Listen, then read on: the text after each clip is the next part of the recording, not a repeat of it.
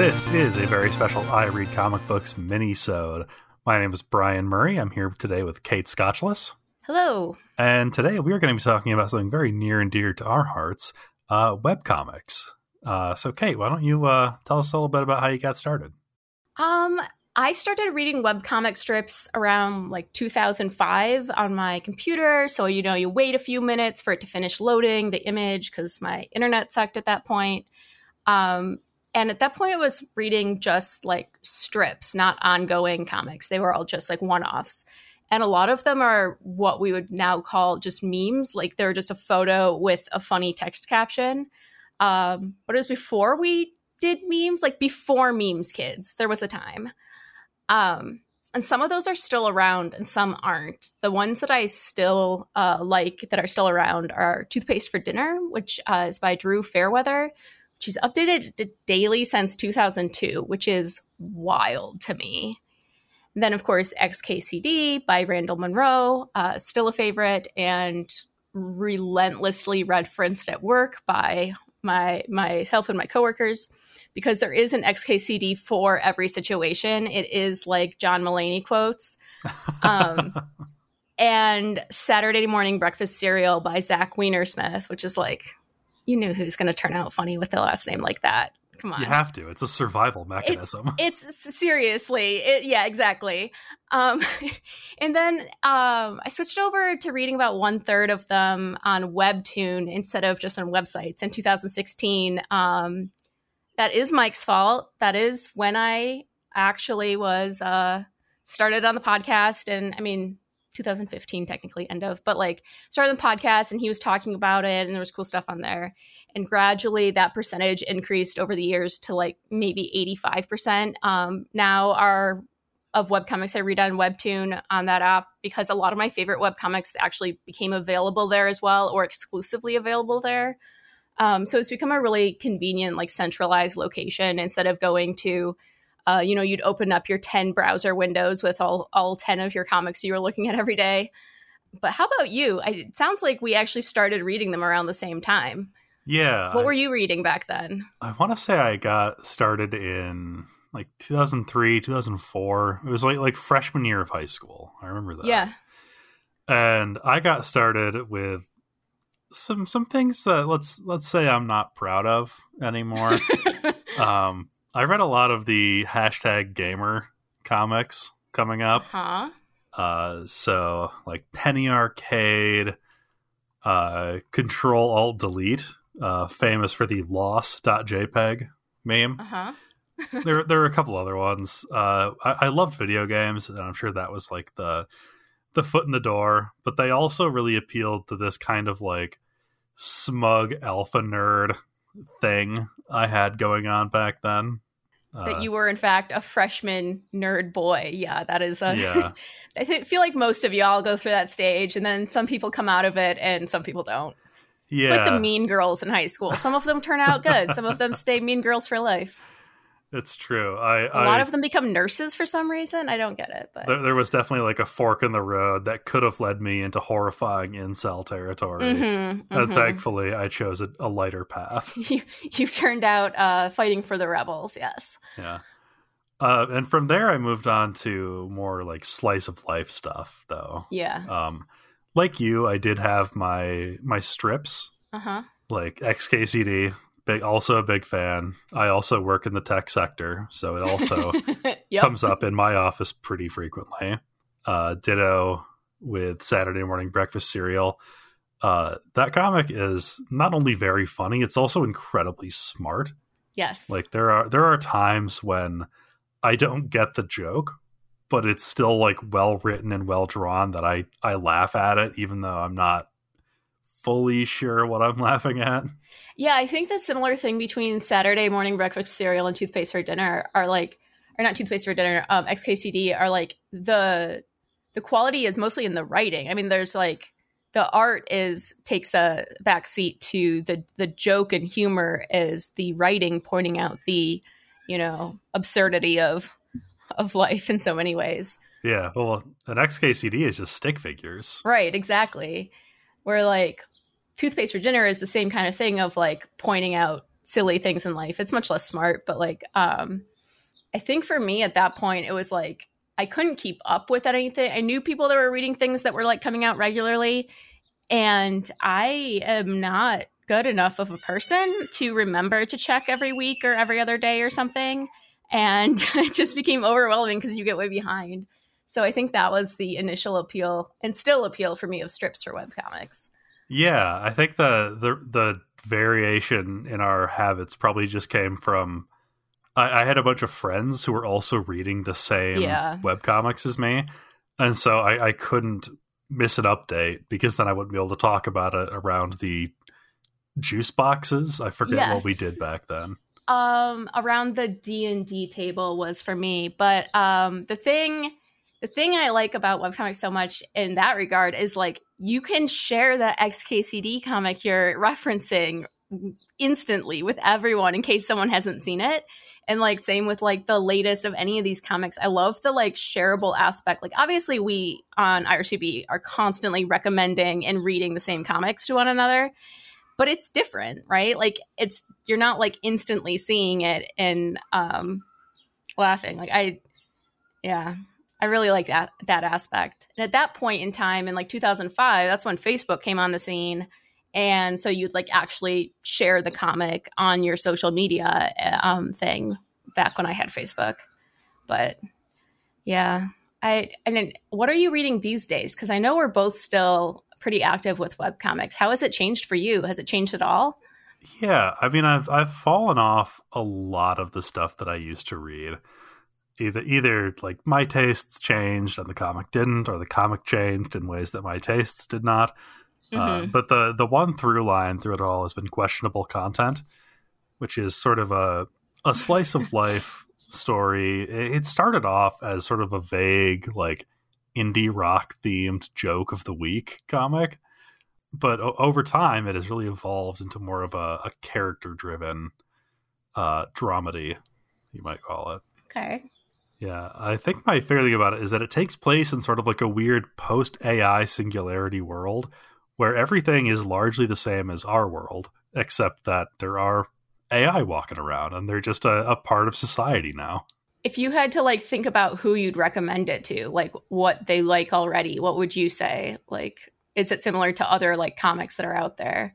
Uh i, I think that a, a certain subsect of giant days fans okay probably that's enjoy the vibe, it. that's the vibe i was getting. Yeah it's it, it's really cool watching this strip grow because I, I think that what did he start in 2003 i think was the Yeah. first uh upload. And the, the the way the art has changed like if you look at the first strip and current strips it's it's night and day. It looks like a different dude is doing it. Huh. Yeah i've noticed that with people like sarah scribbles um, that i've followed for since they started posting stuff where her art has just gotten better and better this whole time. Like more even more precise line work and everything. It's so cool. I still read like a mix of strips and and series. The webtoons made it a lot a lot easier for me to um, read series both in like the bingeability of it of like a lot of times i am drawn like if it says ended on it i'm like hell yes let's do this. And like it's it's more appealing than if it doesn't say ended. And then also in that it like keeps your place. That was such a thing for me of like forgetting to keep up and then couldn't remember. And then you're like flipping between pages trying to figure out where you were. And so i do read more series that way but it's like this weird mix of where you find things because some people are posting to their own website and some people are posting to Tumblr or Instagram and other people are just on webtoons. And I think if there was a thing to complain about for me right now about that the webcomics as a medium is that it can be like slightly annoying to like try and remember where everything is. And sometimes that even changes too. But I think for me, it's like on browser, I'm still doing XKCD, the Liz Climo comics, and Chuck Draws Things, which is the Chuck Mullins comic about mental health, but done all with pigeons. And they are often like extremely relatable and funny. And then on Webtoons, like the Poorly Drawn Lines and its spinoff Trash Bird, They're, that's one of the only web comics that I bought the books of when they came out after reading them. So it wasn't like buying it for novel content because there are web comics that I've only read in physical form because they got published and I didn't even know like check please. I read the first volume and found out afterwards that it was actually a web comic first. But that's um one that I love. And then Sarah Scribbles by Sarah Anderson, Extra Fabulous Comics by Zach Stafford the ADHD alien ones, what I know we've shared back and forth a little um, bit, which are like much more informational, educational comics in ways that has been helpful for me uh, in learning to recognize and deal with uh, that stuff. And then Shitty Watercolor, which is just on Twitter and Instagram, but they're not shitty at all. They're actually gorgeous. And those are also about mental health uh, and are relatable. And then a bunch of stuff on Webtoons. So, like, when did you get into Webtoons? And do you still use it a fair amount? Oh, geez. Probably, I guess, probably like 2017, 2018. I don't really remember why or what got me started. It might have been, I think, uh, Lunar Baboon. Oh, yeah. Uh, you told me that those. one, and then I binged the whole thing. Yeah, they, they unfortunately just uh, fairly recently ended uh, their uh-huh. comic. Uh, after that, I split off just trying to find other stuff. You know, it's uh, it, it's tough to find content that I don't have some kind of issue with. Where either I'll be like, ah, I don't really like the art on this one, or ah, the writing is kind of mediocre. Well, and that's one of the things with webcomics. It's usually one person, mm-hmm. and typically, unless you're like ridiculously talented, you are either much better at art or much better at writing, right? And so, like, that's a thing I noticed too, is that a lot of the comics that I read on Webtoons, I read uh, that are series. I recommend them exclusively for the pretty art or exclusively for the writing. It's almost never both. Yeah, and I, I think like the sweet spot that some of them manage to nail is doing a more stylized art mm-hmm. style. Because some of them, I mean, they they look gorgeous. They look like screen caps from anime. Yeah. Uh, but other ones, it's it's much more like Lunar Baboon, where it's just a very simple uh, simple art style that is much easier for somebody who's not a professional artist and who's maybe not doing this as their day job to right. to maintain. Yeah, um, one that comes to mind for me that I recently sent you a link to was Pepper and Carrot, which is um, by a French artist, Dave David Revoy. But then there's an edited version out in English by Jesse Kendrick is posting it, and it's like a comedy about a witch and her cat. But really, just read it for the art. It's so beautiful. Like you're saying, it could just be straight from like a, one of those gorgeous anime movies. And yeah, the same thing with like Aerial Magic or Always Human by Ari North. They're two different, both are ended now series. One's fantasy and one's sci-fi, and they're LGBT with comics with like the music embedded and just like gorgeous colors. And the music and the art, amazing. The writing can sometimes leave much to be desired. Um, but Always Human actually got picked up and is out in print now, which I found out when like researching this. Oh, cool. Yeah. And I think that's one of the things that like I found LGBT comics on web comics and webtoons before there was much of them that I was seeing around like in print. Yeah, definitely. Um, which like now there's a lot of that com- content out there, but um, that was one of the things that was attractive originally. Yeah, back when it wasn't profitable for companies to publish exactly. stuff with, with queer characters, uh, then creators would just take their art to the internet and share it there. Yep. I like the ed- embedded music. Like that is a yeah. cool thing to me that makes it more immersive. I also really like like if I was going to only be ever able to read on webtoons in that like scrolling format or only in like the guided view from Comixology, I would go with the scrolling one. Like I find that much more appealing than the um comic well because that's the way it's actually designed to be read right like that's the way they made the comic and unlike guided view which is kind of like that's not the way the artist originally intended for you to be seeing it but also reading the whole page on my little iphone 7 isn't going to happen.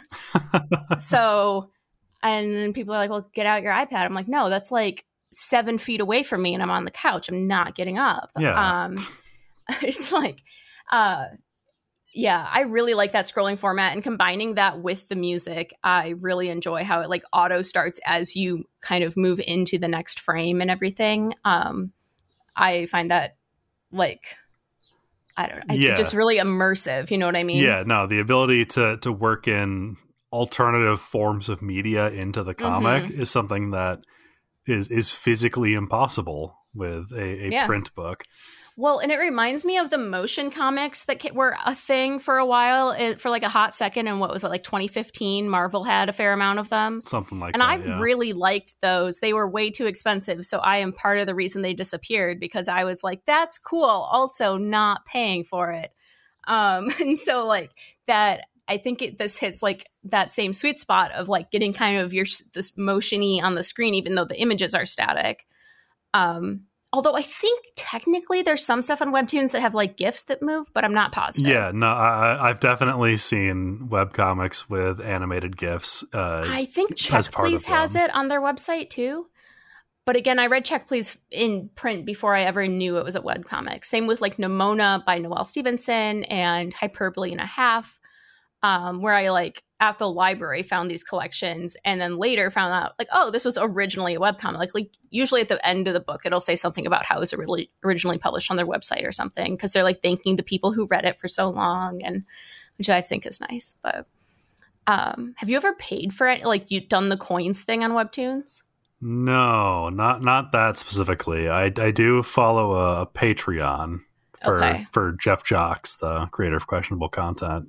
Yeah, I have done Patreon stuff for um, comics too. I've never done the Webtoon coins, but it's an interesting idea to me of like how to compensate people for the amount of entertainment they're providing, which is one of the things that I end up feeling guilty about on Webtoon sometimes is like, I just spent hours reading your thing and I didn't give you anything, uh, and the library didn't give you anything. But I wonder, I don't actually know how compensation works for it. I wonder if they get paid per view or something the way YouTube creators do. Yeah, I don't know. Uh, I you- would assume it's exploitative because it is comics. um, Oof, probably true.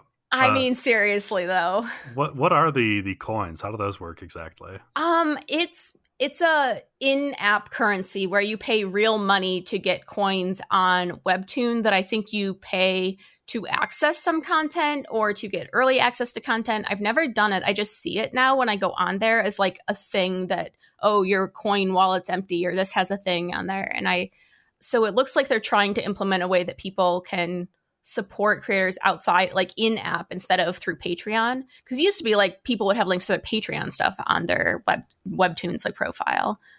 I don't know. We could actually look it up right now. But like Yeah. the other thing on webtoons that bothers me is i not infrequently see people posting other people's comics that are clearly not theirs. And like it has there has to be some baked in incentive for doing that. Otherwise would why would anyone do it right? Like Uh, internet clout. yeah maybe that's it Can never Um, underestimate the the siren song of the fake internet point. Okay, hold on. We found it, lads. The Googling has uh, creators can earn 50% from ads displayed on their series. So those are the thing at like the top and the bottom. And yeah, so it's a sign up as a creator for the ad revenue sharing program, but you have to have 1,000 subscribers and 40,000 US monthly page views for your series. And then they'll start sharing that with you. That feels like Um, a and lot. And then, yeah, for Webtoon Canvas. Oh yeah, this is clearly only a small, tiny fraction of the people posting are are qualifying for that. There's a creator rewards program uh, where they're paid an extra 100 to 1,000 based on the performance of the series. So basically, they're incentivizing people to get tons of views and subscribers, and at that point, you get money. And until then, you're just slaving away trying to get those. well, there's always Patreon. Yeah, exactly. I, I do like Patreon because I actually get like notifications and stuff. I- yeah, I also like the idea of like I'm not like that it's consistent income for them because I for enough people on Twitter before I got off there about the like hellscape of not knowing how much money you're going to have in a month at when you're an artist creator like that trying to come up. But I yeah, I, I like I really like some of the mostly gravitate to the sci-fi and fantasy ones. There's seems like to me so many that are much more like manga esque and romance on there, and I don't read those. but I really like like the the Strange Tales of Oscar Zahn by Tree Try, and I'm gonna butcher it. Vong, maybe it's V U O N G, and I don't know what sound that is, but Uh, you're following this this world's greatest paranormal investigator, Oscar Zahn, but he is a skeleton. Huh? like he so it's like their quote is like he may lack a body but that doesn't mean he's missing a heart they make such excellent use of the scrolling vertical format and it's like this really good just like sci-fi paranormal mystery type series that i find myself revisiting around halloween every year because it's just the perfect vibe you know what i mean like it's the right aesthetic for the spooky season and then like the one that I've been started recently is Flora by Sarah Mopi, which like what that's another thing on Webtoon. Like sometimes I had to really hunt for the names of a lot of these creators of like finding a username and then googling that username to find them somewhere else like DeviantArt where it was listed. Um, because Webtoon does not do a great job. They show show you people's usernames, which may or may not be the actual creator name. But it is a currently ongoing fantasy mystery comic, which uh, is not my usual thing. Like I said, give me those ended ones I can just read in one go. But there, it's a cool concept where like everyone has their own special garden that they get when they're born, and a unique tree starts growing there. So that by the time you're 18, the tree should be tall enough to cast a shadow upon its owner while they're standing. And if you don't meet the requirements, quote unquote, and they say the weak and the misconducted, uh, you turn into the tree that you failed to take care of when you were turned 18. So basically, like your deeds are nurturing this tree. And if you fuck up, you don't get to be an adult, you turn into the tree. And so the premise is that there's this guy, Ollie, who has a secret that he's kept for like years and years. Uh, but he's finally trusting his friends to tell them that, in fact, his tree has not grown and now he's like about to turn 18 and so they, you know, dive into this sea of unknown realities, trying to find out the truth behind what's happening and trying to save him from turning into a tree. And I have not read enough to understand like the the I haven't gotten to the part where they explain who like is deciding or how this wor- is working, but it's like Ollie is like a good person whose tree hasn't thrived. So at least as far as I know so far, and it's been interesting and engaging with good art and reasonable writing in that the writing isn't like getting in the way so far. Um, that, so I that gives me so much anxiety. yeah, yeah. I do not want to be responsible for a tree. That it, it's like basically it's so far it seems like the tree is like the reflection of your soul, right? Of like who you are and are becoming. But like, man, we're all little shits at nine years old or middle school. Like, come on, yeah. like I was well into my 20s before I became like a decent person. Yeah. Yeah. I would say like 25 is when you like hit your stride of being right. uh yeah, which, right, right around the time your prefrontal what, cortex is. I was going to say exactly, exactly uh, when your brain's like really there. I yeah. Do you read any web comics in physical? Uh, I, I have bought collected volumes of some of them uh, but I've never like that's never how I how I get my start on them. Originally, okay. Yeah. Yeah, I do so many of those, you know, well cuz they're usually so expensive to buy these um, you know, the hardcover collections. I'm thinking like of like the Sarah Scribbles or Hyperbole and a half where they're like easily 25 bucks for one. So you see them at the library and you're like, "Oh, heck yes." Um, and then I find out afterwards that it's a thing and looking them up, but a lot of them are like the same comics that they just print the same thing. Um, yeah. I just did that recently with one from the library actually called Space Boy.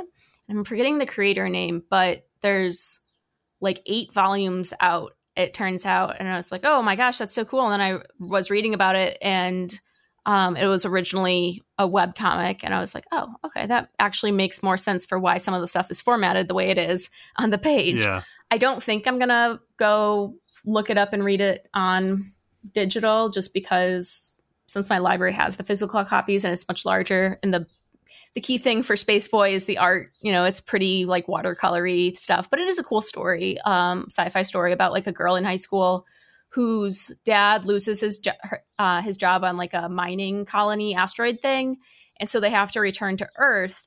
But that means going into like cryogenic freeze for 30 years on that space travel. So when she gets to earth she can like talk to her former best friend but the best friend is 30 years older than her and like she starts high school and all the kids are like 30 years in the future from where she was. So she gets like none of the references and all the like technology has accelerated way beyond what it was. And it's so she's very like fish out of water in a way that i I think I would have found this comic like extra appealing when I was 13 because it really catches that like alienated um and anxious like socially anxious vibe of like being a high schooler trying to fit in and feeling different than everyone even though it turns out all of you guys feel that way.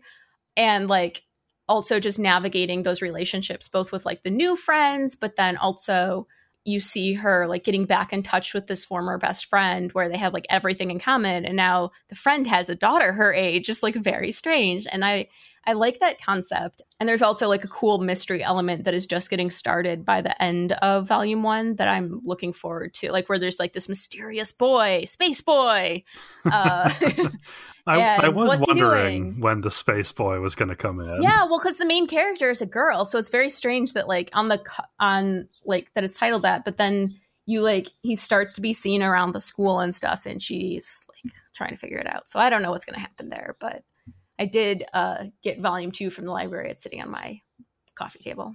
It's it's so funny to me that your way of discovering web comics is from the physical books at the library. I mean, yeah, like, like it, it's such a such a cool way to like engage with like the, the the different forms that media takes. Well, and the thing is, it's like that's because where I end up browsing, where I'm not at this point, I'm not going into comic shops because of COVID stuff.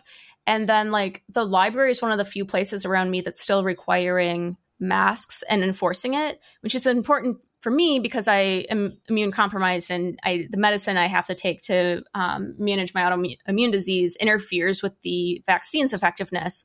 So I can only be around other people if they're wearing masks and I'm wearing masks. So like going to the library is like one of the few things I do, and in that way, one of the few ways I browse because I don't feel like Webtoons has a great uh, interface for discovering new stuff. Yeah. And it's also very hard if you're not like actively on tumblr all the time which i just can't be because it like sucks me into the tumblr void and i never get any work done. So yeah like how else do you find things that way? You know what i mean? Yeah. or a friend recommends it but like well for me it's honestly, twitter but that's yeah, well, because see, that's another thing I took took off my phone. Yeah, say I, I don't have the the strength of will to stay off Twitter for too long. Like, yeah, it's definitely not good for me. But it is a great way to find out like like I'll, I'll, be I'll be scrolling my my thing and seeing like oh Danielle Corsetto was interacting with this person a lot. I should mm-hmm. see what their account is. Oh, they have a web comic too. Well, let me go check that out. Yeah, I stopped using Twitter and Facebook a while after Trump got elected because it was just clearly making my brain worse and uh, never looked back because in fact it is a lot better. And then like I do still use Tumblr and TikTok, but I delete them off my phone when I have like exams coming up or a big work deadline or something because I don't know thyself. Like, take it off. I'm gonna take that out of context. Just yeah, hey, just, know just thyself. edit that in a way to make it um, extra awful, please, Xander. We're gonna be bringing up my OnlyFans pretty soon. Um, yikes! Big yikes! uh, I feel like the the front page of Webtoons recommends you a bunch of stuff, but it's all the same kinds of stuff, and it's not geared towards what you were reading. It's just what's the most popular, yes. and typically what's the most popular because of who uses Webtoons the most, being like teenagers, it's not the stuff I want to read. like it, it's, very rarely. And, and, it, and, it's separated out by genre in a way, yeah. so that you know you're seeing like the the very first thing on the left, which for for an English speaker, that's the first place your eye goes, is always going to be like the most popular romance comics yep. right now. Yep. Which is fun for me because I like that that kind of like cheesy soap opera shit. Yeah. But that's how I found. Uh, that's how I found Let's Play which oh, is oh interesting. Another. I didn't realize that was a romance one. Uh, I mean, it, it's very much relationship will they, focused. won't they yeah. kind yeah. of thing. Um, it's also like the most hilariously like idealized human form art you've of ever course. seen. Like every single character is the creator's idea of the sexiest version of that person. Perfect. So it's it, it can get to be a lot sometimes, but I do think the art or the uh, the art is good, even when it is, you know, all cheesecake, all beefcake, all the time. Yeah. Well, and that's one of the cool things about webcomics is they're like really bite sized, where a thing that you might not want to sit down with for a hundred pages, it's you know reading it in a three minute chunk um, while you're waiting for the dentist is totally like fun and enjoyable. Yeah, and it's a nice way to explore things that you might not have otherwise picked up. I own the physical copy of the first volume of Webtoon or of, of mm-hmm. Webtoon of Let's Play. Uh, I'm probably not going to take that on the bus with me. Right, exactly. I don't want to have to explain like, no, no, really, like, I like these characters are interesting, and I think it's funny. like, yeah, I promise I'm not just being a creep on this bus. But sure, sure. I mean, there's got to be one person not being a creep on the bus. So, if you had to make a make a pitch for webcomics to someone who reads uh, physical comics or comiXology but hasn't tried webcomics before, what would you say to them? It's a great way to find stuff that the publishing company isn't interested in. So things things like we were talking about earlier about like queer comics or the ADHD mm-hmm. alien is you know it's a a great relatable comic that is very specifically about living with attention deficit and like the the issues that come with that. So it's something that a, a, publishing company like a Marvel or a DC or an Image probably would look at that and go, eh, the the Too audience niche. is yeah. not really there for this. Uh, but with webcomics, anybody who has a thing they feel strongly about can put it out there, and I think that's really cool. Yeah, I really like that too. And the aspect of like finding stuff without a financial investment in it um, also helps for just reading broadly and widely uh, not being too concerned about this being the perfect thing because I only have room for 10 comics on my pull list right now, kind of thing, mm-hmm. budget wise.